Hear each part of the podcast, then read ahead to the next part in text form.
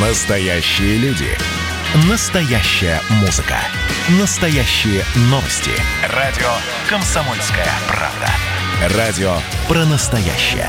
97,2 FM. эм. Кашин, Чесноков. Отдельная тема. Всем привет, я Олег Кашин в глубинной Англии. Кто смотрит меня на ютубе, тот видит, что я сижу в телефонной будке. С нами в московской студии Эдвард Чесноков. Эдвард, здравствуйте. Вот вы помните, я вчера был в будке и жаловался, что в ней вырван с мясом, вырвана с мясом трубка телефонная. Представляете, сегодня починили, поставили новую. Это Здравствуйте, мой милый Олег Владимирович. Ну, во-первых, кроме шуток, это доказывает, что нас, а вернее вас, где надо, слушают. Во-вторых, мы же прекрасно понимаем, что вы используете это лишь как прикрытие, чтобы, например, получить от какого-нибудь Петрова Бошерова какой-нибудь батончик спортивной шоколадки, его куда-то дальше принять. Все понятно, к вам вопросов нет. Вы молодец. Ну, в общем, Спасибо большое. На самом деле, вот давайте примерим эту вашу картину, там, не знаю, мира или личности отдельно примерим на Виталия Шклярова, который, да. мы его поздравляем, русский политтехнолог, работавший там много где, и на Демпартию, и на партию Гудкова. В итоге сейчас уже летит в Соединенные Штаты. Он сидел в тюрьме в Белоруссии довольно долго, был на той самой встрече Лукашенко с политзаключенными, согласившими, согласившимися его встретить. О Шклярове с Лукашенко говорил Помпео, об этом мы тоже говорили вчера еще в эфире. И, в общем, после этой беседы Шклярова отпустили сначала из тюрьмы, потом и из Белоруссии, и он летит на родину, Эдуард, на родину. У, у людей вот есть родина, которая за них вписывается, за них дерется и добивается их освобождения. У него американский паспорт, по слухам, даже дипломатический. В общем, Виталия поздравляем, сами завидуем и русским, которые также оказываются в переплете Лукашенковщины, сочувствуем. Я знаю, у вас есть история про Ельцин-центр с этим связана. Понимаете, она, к счастью, наверное, не у меня, но, в общем, покусились на святое. Перед этим я на вашу предыдущую реплику отвечу, ну, не сказал вы. Все-таки вагнеровцев освободили. Да, не так, не под красивые фанфары, а еще, не под а еще однажды, однажды Юлию Юзик из иранской да. тюрьмы вызвали. Да, да, да. Юлию спасибо, спасибо, что напомнили, да. Э, обычно вы напоминаете, да. Э, э, Итак, Ельцин-центр. Да, Ельцин-центр. Там совершенно какая-то абсурдная история. Марина Петрушко, если я правильно назвал ее фамилию, руководитель интернет-проектов Екатеринбургского Ельцин-центра, поехала навестить свою престарелую маму, соответственно, в Белоруссии, в Барановичах. И ее задержали. Суд должен пройти в течение 72 часов. За что задержали, непонятно. Просто на автобусной остановке. И я все-таки надеюсь, что покушение на сотрудника Ельцин-центра не останется безнаказанным, что это станет той каплей, после которой даже семья поймет, своих бросать нельзя. Семья с большой буквы. Тоже надеюсь, что к Лукашенко ночью во сне явится дух Бориса Николаевича и спросит, что ты себе позволяешь. На самом деле сегодня много поводов говорить про Белоруссию опять, потому что вот та, ну, в общем, полуначавшаяся, полуслучившаяся, но, видимо, вызывающая нервное дрожание у белорусских властей все-таки забастовка, она влияет, она вызывает реакцию, реакцию традиционно истеричную, реакцию довольно скандальную, чрезмерную. Сегодня Лукашенко пообещал отчислять из вузов тех студентов, которые, которые принимают участие в акциях протеста. В общем, на самом деле, ну, как, как бы, как сказать, э, попытка сделать из студенчества самую консервативную часть общества предпринималась не раз. И у нас, и в сталинизме, и, в, там, не знаю, в КНДР. Вот и Лукашенко хочет, чтобы студенты не протестовали, не бунтовали. Подождите, хотя, подождите, наверное... то есть у нас в Беларуси, я имею в виду, политически активных студентов отчисляют, а в бездуховных США студентов, которые на БЛМочку бегали и лутингом занимались. Им, значит, без экзаменов на следующий курс переводят. Однако два мира, э, два Шапиро. Два мира, два Денира буквально, но и после 3 ноября мы узнаем, кто в итоге оказался прав в американской исторической перспективе. А еще но, 3 касается... ноября э, предполагается, что Владимир Путин будет в Санкт-Петербурге на церемонии спуска ледокола Виктор Черномырдин. Это Ой, абсолютно знаете, концептуально. Да, я помню, буквально помню по-настоящему, помню дату смерти Черномырдина, 3 ноября 2010 года, ровно, соответственно, 10 лет назад, день десятилетия его смерти, э, Путин будет спускать на воду пароход, и действительно это э, хороший Ледокол, символ, хороший что знак. важно. Ну, я учился на моряка, и нас учили преподаватели, что любое плавсредство можно называть пароход. Главное, вот, что не я, судно. Да, ну, естественно, да. На самом деле у нас в палате все капитаны, да. На самом деле, да, Черномырдин недооцененная фигура, в том числе понятно, что он основатель «Газпрома», который национальное достояние и всеобщий символ. Но еще он уже в последние как бы, годы своей карьеры, вернее, между, между премьерством и работой послом на Украине, у него несколько раз была такая интересная миссия летать то к Милошевичу, то куда-то на Ближний Восток, то, то еще куда-то, и сообщать о том, что Россия тебя больше не поддерживает. И вот эта Черномырдин стайл дипломатия тоже оказалась, на самом деле, в России довольно, довольно серьезно востребована. Я думаю, мы еще поговорим об этом да, быть, но сегодня завершая, завершая нашу белорусскую триаду, понимаете, вы, я знаю, что вы все скажете, вы скажете слово на букву «Д» и так далее, и так далее, но, слушайте, я хочу верить, что даже самый большой грех грешник и дерусификатор раскается. Ведь мы же православные люди. Почему? Потому что когда есть такой духовник, как Бабич, который по слухам курирует, э, раскаяние курирует, э, даже самый э, закоренелый э, дружбонародник – вспомнит о своей истинной сути, покается. Да, он много раз обманывал, но на этот раз он не обманет. Я верю. Бабич, да, тоже про него слышал, хотя официальных нет подтверждений. И мы помним, естественно, опыт отношений Бабича с Лукашенко, когда тот был, Бабич, в смысле, послом в Минске. И, по-моему, все-таки, откровенно говоря, несмотря на эту великую и биографию, и репутацию Бабича как такого самого статусного кремлевского менеджера по сложным вопросам, с Лукашенкой он не справился. Не по зубам ему оказался этот крепкий орешек. Ну, не знаю, не знаю. Знаете, Харьков тоже, по-моему, три раза брали в Великую Отечественную, да, и город-герой ему не дали поэтому, но взяли. Так ведь? А в 2014 году Харьковская Народная Республика не состоялась. Ну, тоже, зато Донецкая что... и Луганская состоялись, понимаете, невозможно. И мы, груз... вот и мы, с, вами, мы с вами грустно, грустно вздохнули. Кстати говоря, да. сейчас идет такая дискуссия про журналистскую премию «Редколлегия», да, и надо отметить, что материал издания «База» получил премию «Редколлегия», просто это такая отдельная корпоративная, наверное, история. Э, пресловутый Пархоменко на деньги пресловутого же Зимина вручает журналистские премии и обычно вручает своим, а тут как бы базу поощрил, тоже, в общем, А за какой материал это все интересно? За материал про Курченко, вы же сказали ага. про ДНР. Кто победил да, в войне, да, Донецкая? Победил украинский олигарх Курченко, которому теперь там все это дело принадлежит, вся промышленность, весь бизнес, все такое. Олигарх, друг сына Януковича, как бы молодой человек очень, и, соответственно, кошелек януковической семьи. В общем так, к слову пришлось, извините. Ну, любовь ну, а что касается Лукашенко, с семьи, как говорится.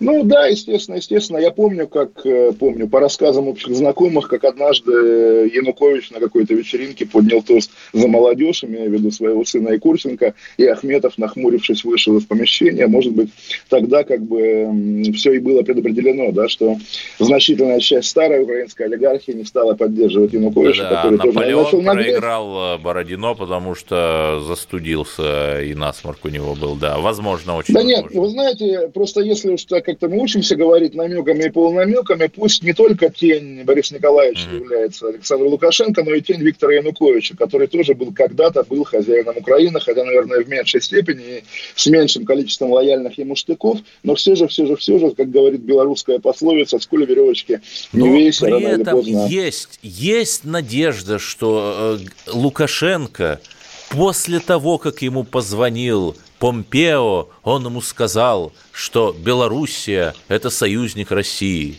Вот, сказал так сказал, прямо гордость берет, так и хочется взять и отсыпать э, там еще миллиардов 10. Берите и можете не возвращать. Отсыплют, отсыплют. Ну вот тоже повторите фамилию, пожалуйста, этой женщины из Ельцин-центра. Пускай это будет наша контрольная как бы величина, чтобы мы имели в виду. Ага, если ее до сих пор не Марина отпустили... Петрушко. Марина Петрушка. В общем, вот такой союзник, который, да, слова-то красивые, но ты при этом Александр Нет, Григорьевич ну, ну, ну, заметьте, то есть уже этот кейс координирует заместитель исполнительного директора Ельцин-центра по фамилии Телень, уже там ей найден адвокат по фамилии Гашинский. То есть видите, как мобилизовалась, в общем-то, либеральная башня и устраивает отбитие своего парня, вернее, в данном случае своей девчонки. Ну, Людмила Тателин вообще всего лишь журналист, хоть и как бы с бэкграундом из 90-х годов, а госсекретарь, допустим, Союза России и Беларуси, Рапота – такая тоже полузабытая фамилия, но он по-прежнему занимает эту должность. Он как раз сегодня в каком-то белорусском телеканале, на каком-то белорусском телеканале сказал, что вот, значит, устойчивая власть как бы показывает, что, ну, собственно, как надо себя вести. В общем, также абсолютно поддерживает Лукашенко, несмотря на то, что тот также жесток к российским гражданам, как и к своим белорусам. Нет, ну а что, а, а, а что говорить-то, что мы вас не поддерживаем? Ведь, понимаете, ведь мы же ведем тончайшую игру, тончайшую, просто неуловимую настолько тончайшую, да, что любое Просто... слово может ее поломать настолько эта игра тончайшая. Поэтому Например, руки прочь Бабич. от работы, не смейте его осуждать. Например, слово «бабич», но я не знаю, кто способен открыть ногой дверь в конуру Лукашенко и сказать ему, что ж ты себе позволяешь. Давайте уйдем на небольшой Может перерыв, быть, минуты, Рамзан потом... Ахматович, о котором мы будем вот говорить, как я понимаю, до самого Кашин-бинго. Кашин-бинго. Да, да. Оставайтесь с нами. Кашин, Чесноков. Отдельная тема. Настоящие люди. Настоящая музыка. Настоящие новости. Радио «Комсомольская правда». Радио про настоящее.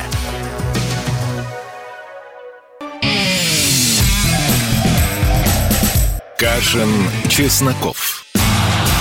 Отдельная тема.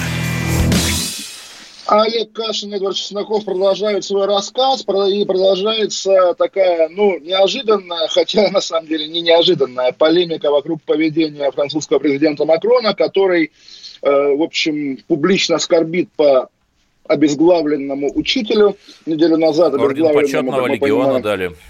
Да, да, да. И, в общем, э, исламская часть человечества, радикальная исламская часть человечества и примкнувшие к ним, между прочим, даже Эрдоган, воспринимают это как поддержку Макроном публикации карикатур на пророка. Накануне муфтий Чечни выступил, собственно, с осуждением Макрона за такое поведение, а сегодня подошла окончательная тяжелая артиллерия, а именно Рамзан Ахматович Кадыров, который написал, ну как написал, под его именем вышел традиционно, как это бывает в соцсетях да, в Телеграме, да, у него Инстаграм а, забанен а, простите, навечно, Бога, да, да, в Телеграме, конечно. Да-да-да. Написал пост довольно хамский по отношению к Макрону, что он не знает, в каком состоянии находился Макрон, когда делал такие заявления.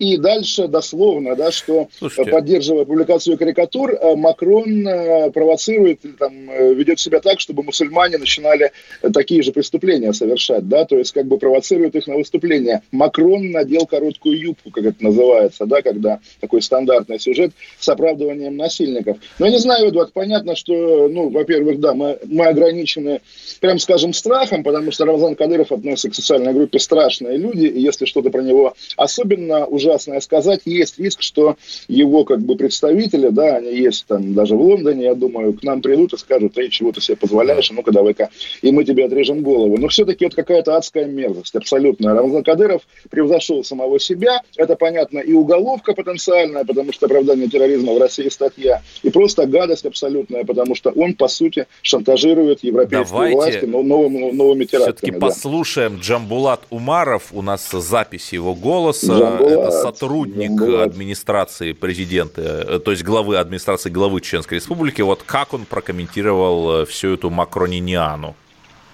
Мне очень сложно сейчас анализировать такой опрометчивый, мягко говоря, поступок президента Франции, потому что он напрямую угрожает безопасности самой страны. Вообще странно, что происходит сегодня с э, обществом Франции. Неужели Франции мало крови? А господин Макрон открыл а, кровавый шлюз. Мне кажется, что этот человек бросает собственную страну и собственный народ, многонациональный, многоконфессиональный народ в пучину гражданской, кровавой гражданской войны. Вот удивительно, Эдвард, я помню по своей юности такого рода видео с такими же голосами, когда там, не знаю, Шамиль Басаев или еще кто-то на фоне зеленого знамени тоже обещал какие-то новые потоки крови. Неужели Макрону мало крови, говорит официальное лицо а, должностное А меня здесь Федерации? заинтересовал вот дискурс многонациональный и многоконфессиональный, так сказать, французская федерация, да? Вы, вы знаете, ну вот тоже, как э, мы говорили по другим поводам, что из одного корня, из 17 -го года растет и современное интеллектуальное западное левачество, да, и то, что мы называем в России наследием совка. И действительно, вот этот ад, который наступает на Европу, на старую добрую Европу в виде головорезов с кинжалами, да, или там бомбистов каких-то, или чего, чем угодно, там, на Западе, вернее, где я нахожусь здесь, он приходит вот с мультикультурностью, с беженцами, с, опять же, с левым дискурсом университетским. В России точно такая же как бы угроза исходит от другой сферы, а именно от тех, кто поощряется и крышуется федеральными властями. Еще раз подчеркну, что эта риторика, нынешняя риторика чеченских властей совершенно неотличима от риторики и от этики, я скажу, чеченских террористов. Ну, не знаю, году. вы все-таки, под, подождите, все-таки вы как-то уже далеко ушли, понимаете? Ну, Рамзан Кадыров за Россию, он не неоднократно называл себя пехотинцем Путина. извините меня, сравнивать тех, кто э, убивал и совершал теракты, с теми, кто сражался, и с теми, кто отстаивает интересы России, да, очень своеобразно. Они любят Путина так, как сами понимают эту любовь, но вы уж как-то совсем через край, нет? Не, ну мы же вещаем на волнах радиостанции «Комсомольская правда», вот тоже советский идеологический, опять же, как это называется, аспект, когда и единство, и борьба противоположностей, и диалектика, когда действительно те люди, которые сражаются с террористами, да, настолько яростно и, и убежденно с ними сражаются, что в конце концов делаются неотличимы от них. Не-не-не, в этой ну, логике да. Навальный, который сражается с коррупцией, это коррупционер. Навальный, который сражается с Путиным, конечно, Путин. Здесь об этом я тоже, я, я об этом даже однажды писал, я однажды об этом писал в газете «Нью-Йорк Таймс», и потом и навальнисты, и те или иные писали, что, а, понятно, это «Газпромбанк» Не, ну, за деньги Путин лучше, понимаете, Кашина, да. Путин добрее. Вот э, понимаете, в чем Путин, мне нравится а, да, Путин, а, что... Сегодня вы видели Путина? Что, что он без репрессий достиг, да? понимаете, что у нас экономический рост, вот последнюю десятилетку, я об этом писал, колонку, экономический рост вот без репрессий, без э, принудительного труда, без Беломор-канала, как-то все вот само происходит.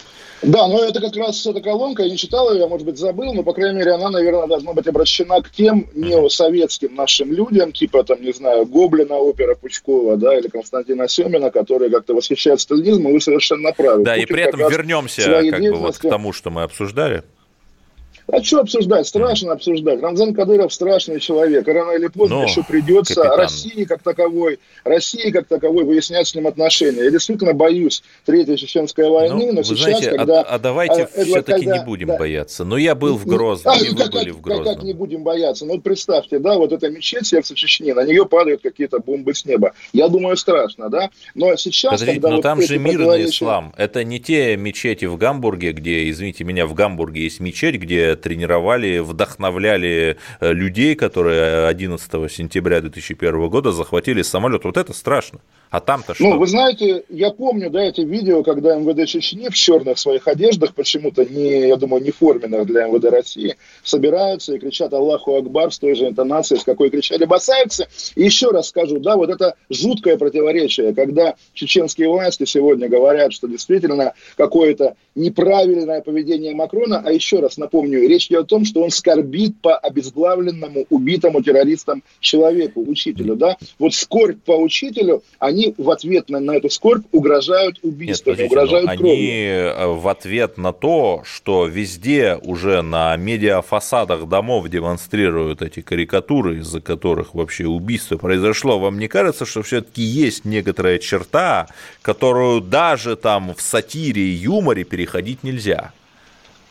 Я не знаю, есть ли черта, которая в сатире и юморе, дискуссионный вопрос, но я знаю, что убивать людей, отрезать им головы или расстреливать, как это было в редакции Шарли Эбдо, это преступление, такое вот нормальное уголовное преступление, за которое в тех странах, типа некоторых штатов США, где есть смертная казнь, сажают на электрический стул или вводят смертельную инъекцию, да, либо, как в России, сажают в колонию «Черный лебедь» навсегда. И когда Джамбулат Умаров, вот, которого мы цитировали, я не слышал эту запись, мне она она впечатлила, когда он Первый, угрожает... э, просто должность, первый зам руководителя администрации главы и правительства Чеченской Республики, так правильно Вот, вот, вот, вот, вот, это, это, это же кошмар. Вот еще раз, ведь является же публикация в СМИ как бы призывом Генпрокуратуре проверить, да? По-моему, здесь есть состав оправдания терроризма. Знаете, Абсолютно. Э, это так очень легко, значит, стращать 282 статьей, когда там Нет, 282 уже, там другие номера, по которой, по которой судили Светлану Прокопьеву недавно, да, дали полмиллиона штрафа, журналистку из Пскова, которая рассуждала о бомбежке. Ну, вы знаете, раз уж мы про да. цитаты, то вот Эммануэль Макрон три года назад в разгар своей избирательной кампании сказал прекрасную вещь, в кавычках прекрасную, нет французской культуры, а есть культура во Франции. Мне кажется, что он, в общем, сам э, подвел Францию к тому, что она имеет. Ну, если, да, если мы считаем, что Макрон э, испортил Францию, воспроизводя с ней ту же риторику, которая в России уже много лет на государственном знамени, да, что нет русской культуры, есть многонациональная культура России, наверное, наверное, я бы тоже, наверное, был бы как-то рад, если бы во главе Французской Республики стоял какой-нибудь, там, не знаю, больший, э, более симпатичный нам с вами человек, условно Марин Ле Пен, да? Ну, мягко говоря, гуллист, да. Ну хорошо, Макрон ведет себя так, Макрон президент Франции, президент великой европейской державы, и когда, условно, еще раз скажу, Джамбулат Умаров и его хозяин Рамзан Кадыров с Макроном разговаривают так, как с, тоже дата, да, 26 вчера было, да, или сегодня, 26 октября 2002 года, вчера было, да, э, был штурм Нордоста, мы помним, мы помним, что это были не международные террористы, не арабы, не африканцы, не БЛМы, это были люди из Чеченской республики, республики. Может быть, некоторые из них, кто... Нет, там, ну, у терроризма нет национальности, теракта. понимаете? Ну, как сказать нет национальности? Ну, сказать, Терр- нет. Терр- терроризм нет. времен первых двух, первых двух, да, первых двух чеченских войн был обусловлен войной в Чеченской нет. республике. И подождите, была но, та, подождите, же. но там всевозможные арабы и другие товарищи были, поэтому Ну, Эдвард, не было на, на Дубровке Абрамов, а, а, Абрамов. на Дубровке не было арабов, не было арабов на Дубровке. На Дубровке был, был, была чистая чеченская Исламская республика. Поэтому ну, я бы не сказал. Думаю, люди... вот, Абудзейт, ну, Аб, Абудзейт э, который Тафик Аль-Джадани спланировал этот э, теракт. Ну, один Нет, кто спланировал, по, по, по данным да, российского следствия, это отдельный разговор. Кто находился в зале, в зале не было, не было людей с Ближнего Востока. В зале были люди с Северного Кавказа. Они убивали москвичей и гостей столицы. Да, но сейчас этого, слава богу, да. нет. Сейчас-то все изменилось. Ну, любая, я думаю, Эдвард, серьезно думаю, любое, любое насилие физическое начинается с жестоких слов, начинается с предупреждений. И когда Джамбулат, тоже вот такая давняя еврейская времен, времен Холокоста присказка, да, всегда да, верь, там, верь тому, кто обещает. Да, верь, верь тому, кто обещает тебя убить. Джамбулат Умаров не, подожди, не, подожди, подожди, он да. никого не обещал убить. Да, может быть, это немного вырвано из контекста, там, э, про кровь, но, понимаете, это же как пророчество, это то же самое, что сказать, что э, Елена Чудинова с ее мечетью Парижской ну, Богоматери, да, которая давайте предупреждает, тоже, тоже обещает кого-то убить. Третья чеченская будет войной нет, за свободу. Нет, Понимаете, как хотите. Не будет войны, не допустим. Вернемся через пять минут. Новость.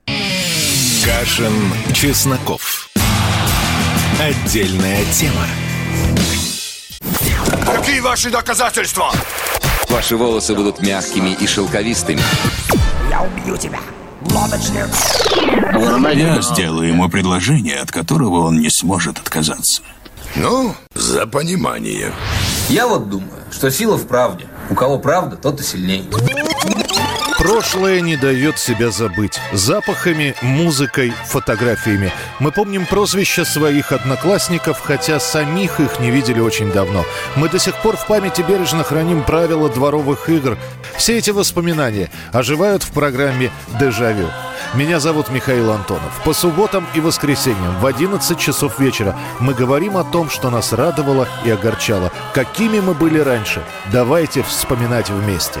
До встречи. Хулиганы.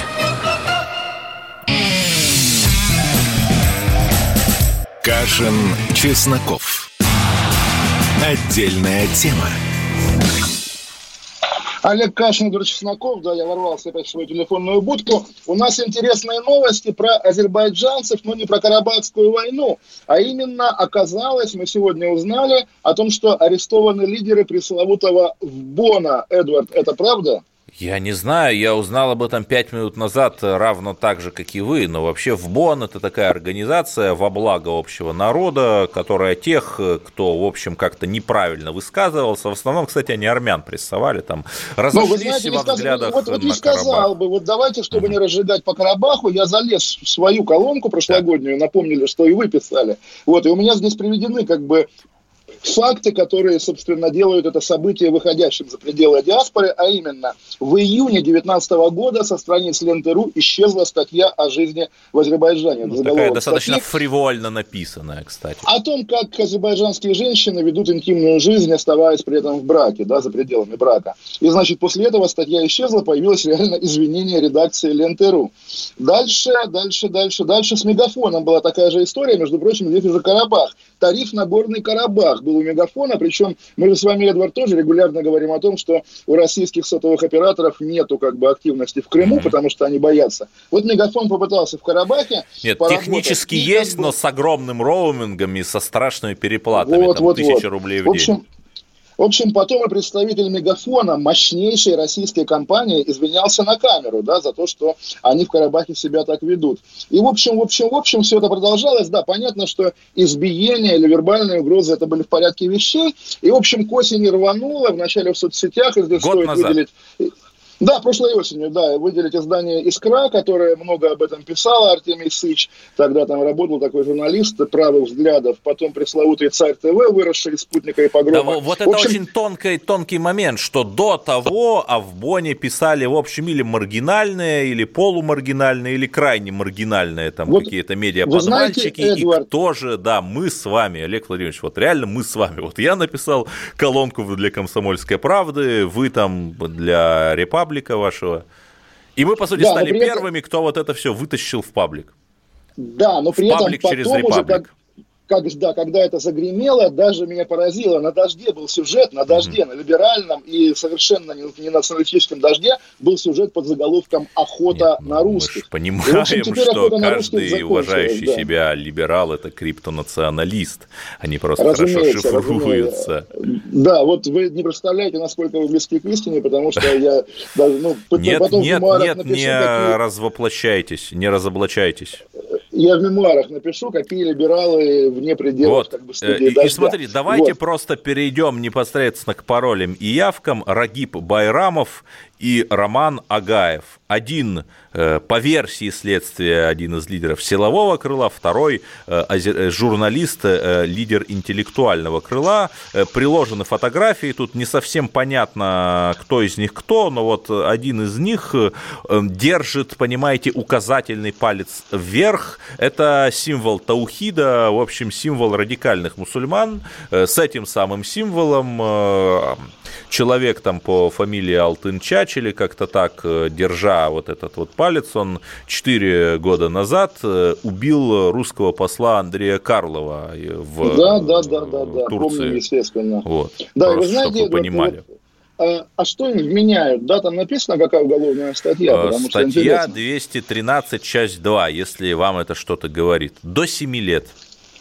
До 7 лет, хорошо. Просто у меня есть такое, ну не знаю, хорошее оно или нехорошее ощущение, что нынешняя как бы активность правоохранительных органов товарища майора связана буквально с Карабахской войной, потому что мы помним, что... А вы это плавно намекаете, что не удивитесь, если там фамилия товарища майора оканчивается на Ян какой-нибудь, да? Это, это было бы не то, что смешно, это было бы страшно. Но все-таки да, мы помним, как в июне, когда было прошлое обострение в Карабахе, московские армяне и азербайджанцы дрались друг с другом на улицах, и когда теперь Но... начиналась война, российские власти тут же озаботились тем, чтобы это не повторилось, вызывали послов, и мы помним, как Палат Бюльбюляглы объяснял, что даже если азербайджанцы имеют русские паспорта, он позаботится о том, чтобы азербайджанцы вели себя спокойно на улицах. Может быть, это продолжение. Причем мы истории. не против Азербайджана, мы не за Азербайджан, мы, в общем, нейтралитет поддерживаем в этом А вы знаете, конфликте. кто за Азербайджан, да, из известных ну, как бы субъектов? Макд... Макдональдс меня ага. сегодня поразил, да, потому что в их официальном инстаграме откуда-то появилась фотография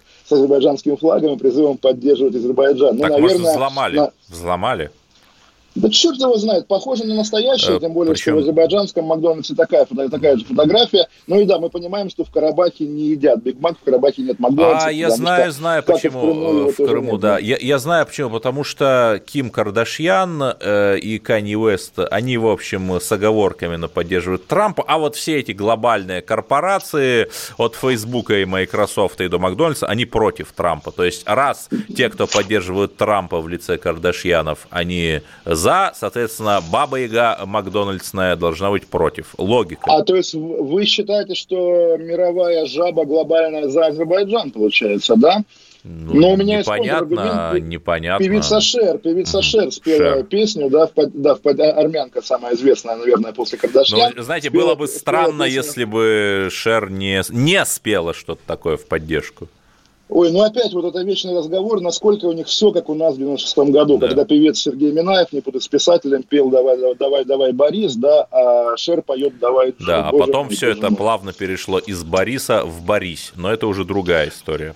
А другая история, и... хотя нет, Борис Борис была рифма в песне и... Минаева про да. Ельцина. Это, и, и при да. этом Царь ТВ сообщает, что Агаев Роман Матла-Паглы, собственно, один из э, вот этих вот фигурантов дела, это помощник действующего депутата Совета депутатов городского округа Химки Алиева Ханоглана Сале Аглы. Вот а так партии интересно. «Справедливая Россия». Партия вот, «Справедливая кстати, Россия». Да, да, да. И здесь тоже, на самом деле, повод порассуждать о политической системе российской, что что чем дальше от ядра, хотя и от ядра тоже. В общем, чем более темные углы российской публичной политики, тем больше нечисть в них заводится. Потому что действительно, ну, как попасть во власть? То есть просто Царь ТВ это подает, что какие-то влиятельные представители государственного чиновничества да, оказались в Авбоне. Нет, абсолютно. Да, оказались наоборот, те люди, наоборот. которые которые в состоянии купить себе должность помощника депутата в Химках. А в Химках мы знаем, чем торгуют обычно, да. Ох, но, знаете, давайте все-таки поговорим о хорошем. В Москве нашли кладбище грузовиков Почты России. Это не шутка. Э, вот как, знаете, все это что-то с загнивающего Запада, когда там 100 Мерседесов стоит, не доставшееся народу. Действительно, э, про схемы мы говорим. В 2006 да. году Почта под России под гузов, да, да. по контракту получила 200 автомобилей Мерседес грузовичков таких для развоза, собственно, почты. Э, цена такого автомобиля сейчас порядка 2 миллионов рублей, ну, соответственно, 2 миллиона умножить на 200 единиц, ну, примерно 400 миллионов, хотя, в общем-то, нигде цена этого контракта не фигурирует. У меня вопрос, э, Олег Владимирович, а почему же в 2006 году Запад тогда санкции не вводил, кстати, наша э, практически госкорпорация купила не «Газели», не УАЗы, не минские заводы колесных тягачей хотя бы, не КАМАЗы, не Валдаи грузовики такие, а бездуховные трехлучевые Мерседесы. Нет ли здесь коррупции? Не ну, было ли? Я, я, я напомню вам, что до тех пор, как изобрели Аурус, да, как пресловутый ПАК из Минпромторга его сделал, да, то есть там года три назад, да, наш президент Владимир да, Путин это еще до, эти годы, до Кокорина и Мамаева было, да. Да, помню, ездил, да. Все, ездил все эти годы также на Мерседесе, и как бы никого это не смущало. Я тоже поделюсь Нет, ну, маленьким, ну, опять Ельцин на Мерседесе ездил. Так что все Более нормально. того, Ельцин на Мерседесе ушел в отставку, да, в 99 году, в новогоднюю ночь, и уехал на этом Мерседесе к себе в Горке 9. И мне Геращенко рассказывал, глава Центробанка тогдашний, что поскольку э, было два Мерседеса, заточенных под крупных мужчин, в итоге у него забрали временно Мерседес, на котором он ездил, отдали Путину, потому что Путин еще не успел купить себе новый Мерседес. Такие были времена, да, хорошо, что мы от них ушли, но все же, да, я понятно, что это очень романтично, да, кладбище грузовиков Почта России, mm-hmm. вот где наши посылочки. Но на самом деле, слушайте, ну, наверное, ошибочная закупка, да, ну, как бы, ну, что делать? Но не Тем на 400 видел, же, но не предположительно же на 400 миллионов рублей, не знаю. Эдвард, наш лейтмотив нашей программы регулярный, регулярный да, щедрость души а, России. Вот такая, понимаю, такая щедрость, да. Тогда попробовали, про, попробовали, проверили, оказалось, грузовички неправильные, не подходят, поэтому их можно бросить, может, расскажем, Нет, где они, это, отъех, они отъездили да? свое, то есть грузовичкам 14 лет, э, понятно, понятно, что Мерседес там, э, который, наверное, от Берлина до заградительного знака вот этого монумента у Химок дойдет. Вот опять Химки, не можем мы из этих глубинок Химок выехать. Но все-таки давайте призовем наши корпорации. Покупайте российское или хотя бы белорусское почтальоны на Аурусах. Нет, я бы как раз белорусскому бойкот объявил все-таки, угу. потому что давайте не спонсировать белорусский ОМОН. Нет, а давайте спонсировать меня... рабочих белорусских, которые... Рабочих, которые, которые бастуют, да. Да, бастуют. Я просто не знал, Эдвард, вот вы знали, что машину 2108, восьмерку ВАЗовскую, да, разработали инженеры Porsche. Porsche, думал, это да, байка. Да, да. Да, нет, да, нет, это кошмар. Я... Это, да, это все есть... про истории, про там гениальную про советскую индустриализацию, про да. да. И то, что ВАЗ-2101 копейка знаменитая. Копейку все знают, это фиат, да, но то, что вот э, его же продавали как полностью советский, уже абсолютно далекий от фиата. Уходим на перерыв опять, вернемся через и пару минут. поговорим и о Второй мировой войне. О, святое дело. Вернемся. Олег Кашин, Рычаков. Оставайтесь с нами. Кашин, Чесноков.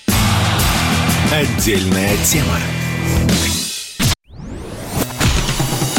Красное на черном Красное на черном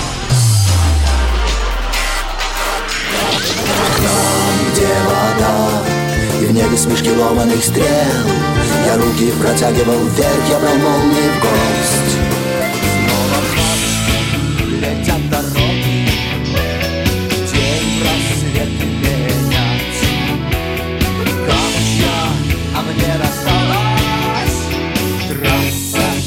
Е-95 Опять игра, опять кино Снова выход на бис Комсомольская правда. Радио поколения Алисы.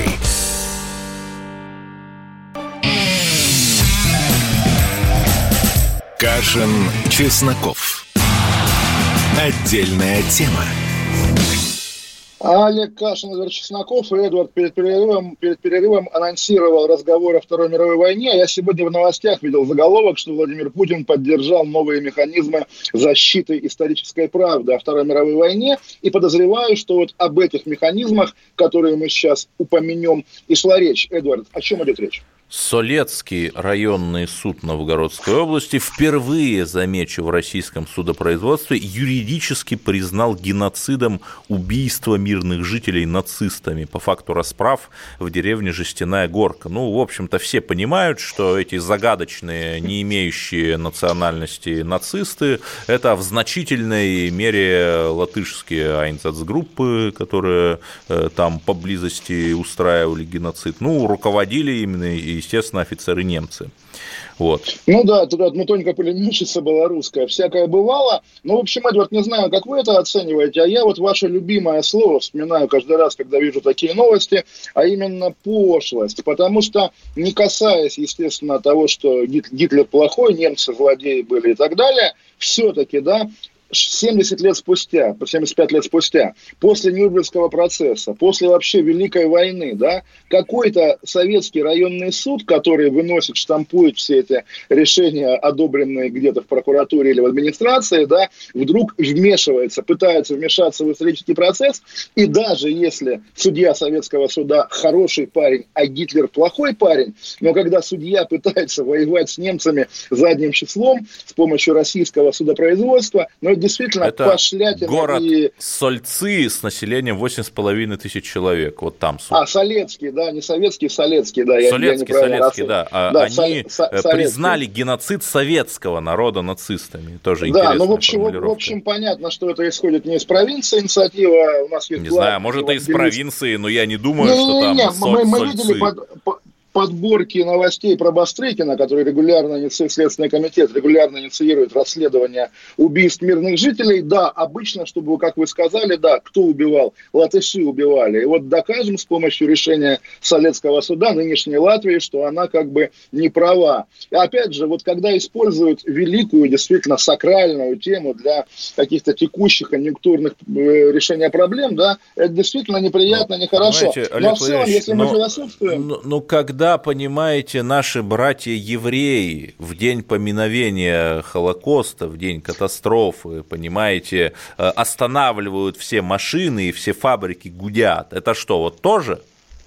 Тоже какое-то наши, спекулирование? На, на, наши братья-евреи, да, ну, мы знаем, у нас с вами иногда передача бывает полна соленой антисемитской шутки, но все же, да, наши братья-евреи чем отличаются от нас? При всей моей любви к моему народу, великому русскому народу, я прекрасно понимаю, что в отличие от евреев и цыган, русских не убивали за то, что они русские. Скорее, если, ну, то есть поэтому нельзя называть это геноцидом. Скорее уж, если говорить о геноциде, когда убивали всю поголовно русскую интеллигенцию, купечество, священников и так далее на рубеже 10-20-х годов 20 века. И это делала советская власть, делала интернационал. Наверное, если бы, не знаю, я был тем же Бастрыкиным или хотя бы судьей Солецкого района, я бы в контексте геноцида заинтересовался бы как раз э, первыми годами советской власти к советской Нет, власти вопросов гораздо больше, власти чем немцам. мы, безусловно, вернемся, но, понимаете, не дай бог, э, этих, не дай бог, дв... не дай бог. Э, эти две с половиной тысячи человек, но их же кто-то убил, понимаете? Ну, оч- очевидно, их убили вот и эти есть команды, принцип, про которые вы говорите. Да, да, и есть принцип из римского права, что преступления э, такие тяжкие, они не имеют срока давности. Да, разумеется, разумеется, но более того, я думаю, мы найдем об этих преступлениях свидетельства и в архивах НКВД, что они зафиксировали захоронение, по крайней мере. И, в общем, проблемы как бы, в общем, новой нету, да, потому что сейчас речь идет о том, чтобы признать геноцидом военное преступление, которое геноцидом не является. Чтобы убийство мирных жителей было чем-то больше, чем убийство мирных жителей, чем-то больше, чем военное преступление. В общем, оснований здесь я не вижу, нет, кроме ну, политической дешевой э, конъюнктуры.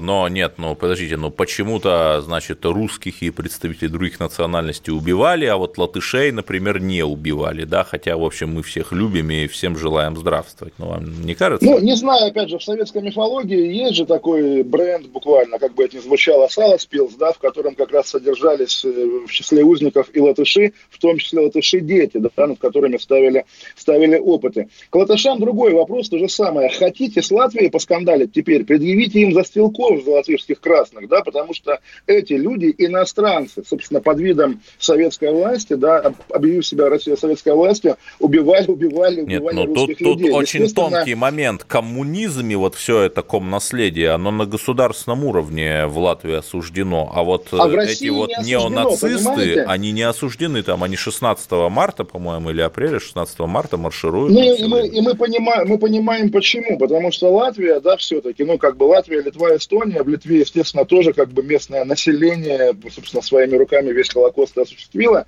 и, естественно, к этому населению тоже есть вопросы, но все же, да, маленькие страны, которые нас называют лимитрофами, причем как бы даже сейчас, э, когда они вдруг оказываются в 1940 году оккупированы одной страной, в 1941 оказываются оккупированы другой страной, и оказывается, что первая советская оккупация более болезненная и более трагична, но очевидно, что для ну, многих да, латышей это естественный мы шаг. строили, идти... понимаете, заводы в Прибалтике, а вот немцы, наверное, тоже какие-то заводы, а концлагеря построили, да, да вообще ну, несравнимо. Знаете, я, я, я не думаю, что в 1940 году мы, мы, не мы, а советская власть, да, что-то строила в Латвии. Скорее, в 1940 году они грабили Латвию и вывозили латви, латвийскую элиту, опять-таки, в Сибирь. Меня в Таллине как бы поразило однажды, я просто бродил по городу, вижу, висит доска на здании Генштаба. Ну, эстонские военные, святое дело, да, там офицеры, которые там служили. Место смерти. Красновешерск, там, не знаю, Пермь какая-нибудь там, и дальше, дальше за Уралом. Как-то Нет, ну, неправильно. Ну, подождите, да, когда ты, вот да, то есть сначала латышские стрелки расстреливали нашу элиту, ну, потом немного ситуация поменялась. Ну, здесь да, сложно что-то сказать. Да, э, понимаете, Эдвард, э, латышские стрелки расстреливали нашу элиту, потом пришли как бы НКВД, расстреляли латышскую элиту, а латышские стрелки оставались на коне на протяжении всего 20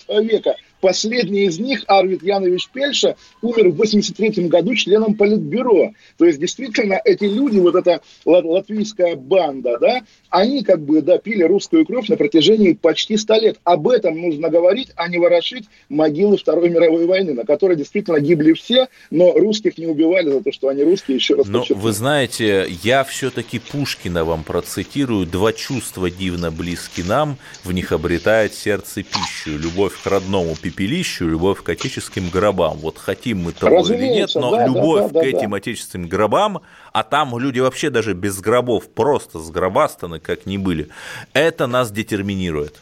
Разумеется, и когда мы снова заговорим, допустим, о деле Дмитриева и о Сандармохе, я тоже напомню, Эдвард, вам эти слова Пушкина, потому что, конечно, отеческие гробы не только Гитлер убивал, да и не столько. Гитлер убивал наш народ. Все, давайте прощаться до завтра. Пролетел наш удивительный час. Да, и главное, я все-таки верю, во-первых, в вакцину, а во-вторых, что вот бабье лето продолжается, и давайте наслаждаться этими прекрасными днями тепла. Всем пока, до завтра. Олег До Кашин, свидания. Счастливо. До... Кашин, Чесноков. Отдельная тема.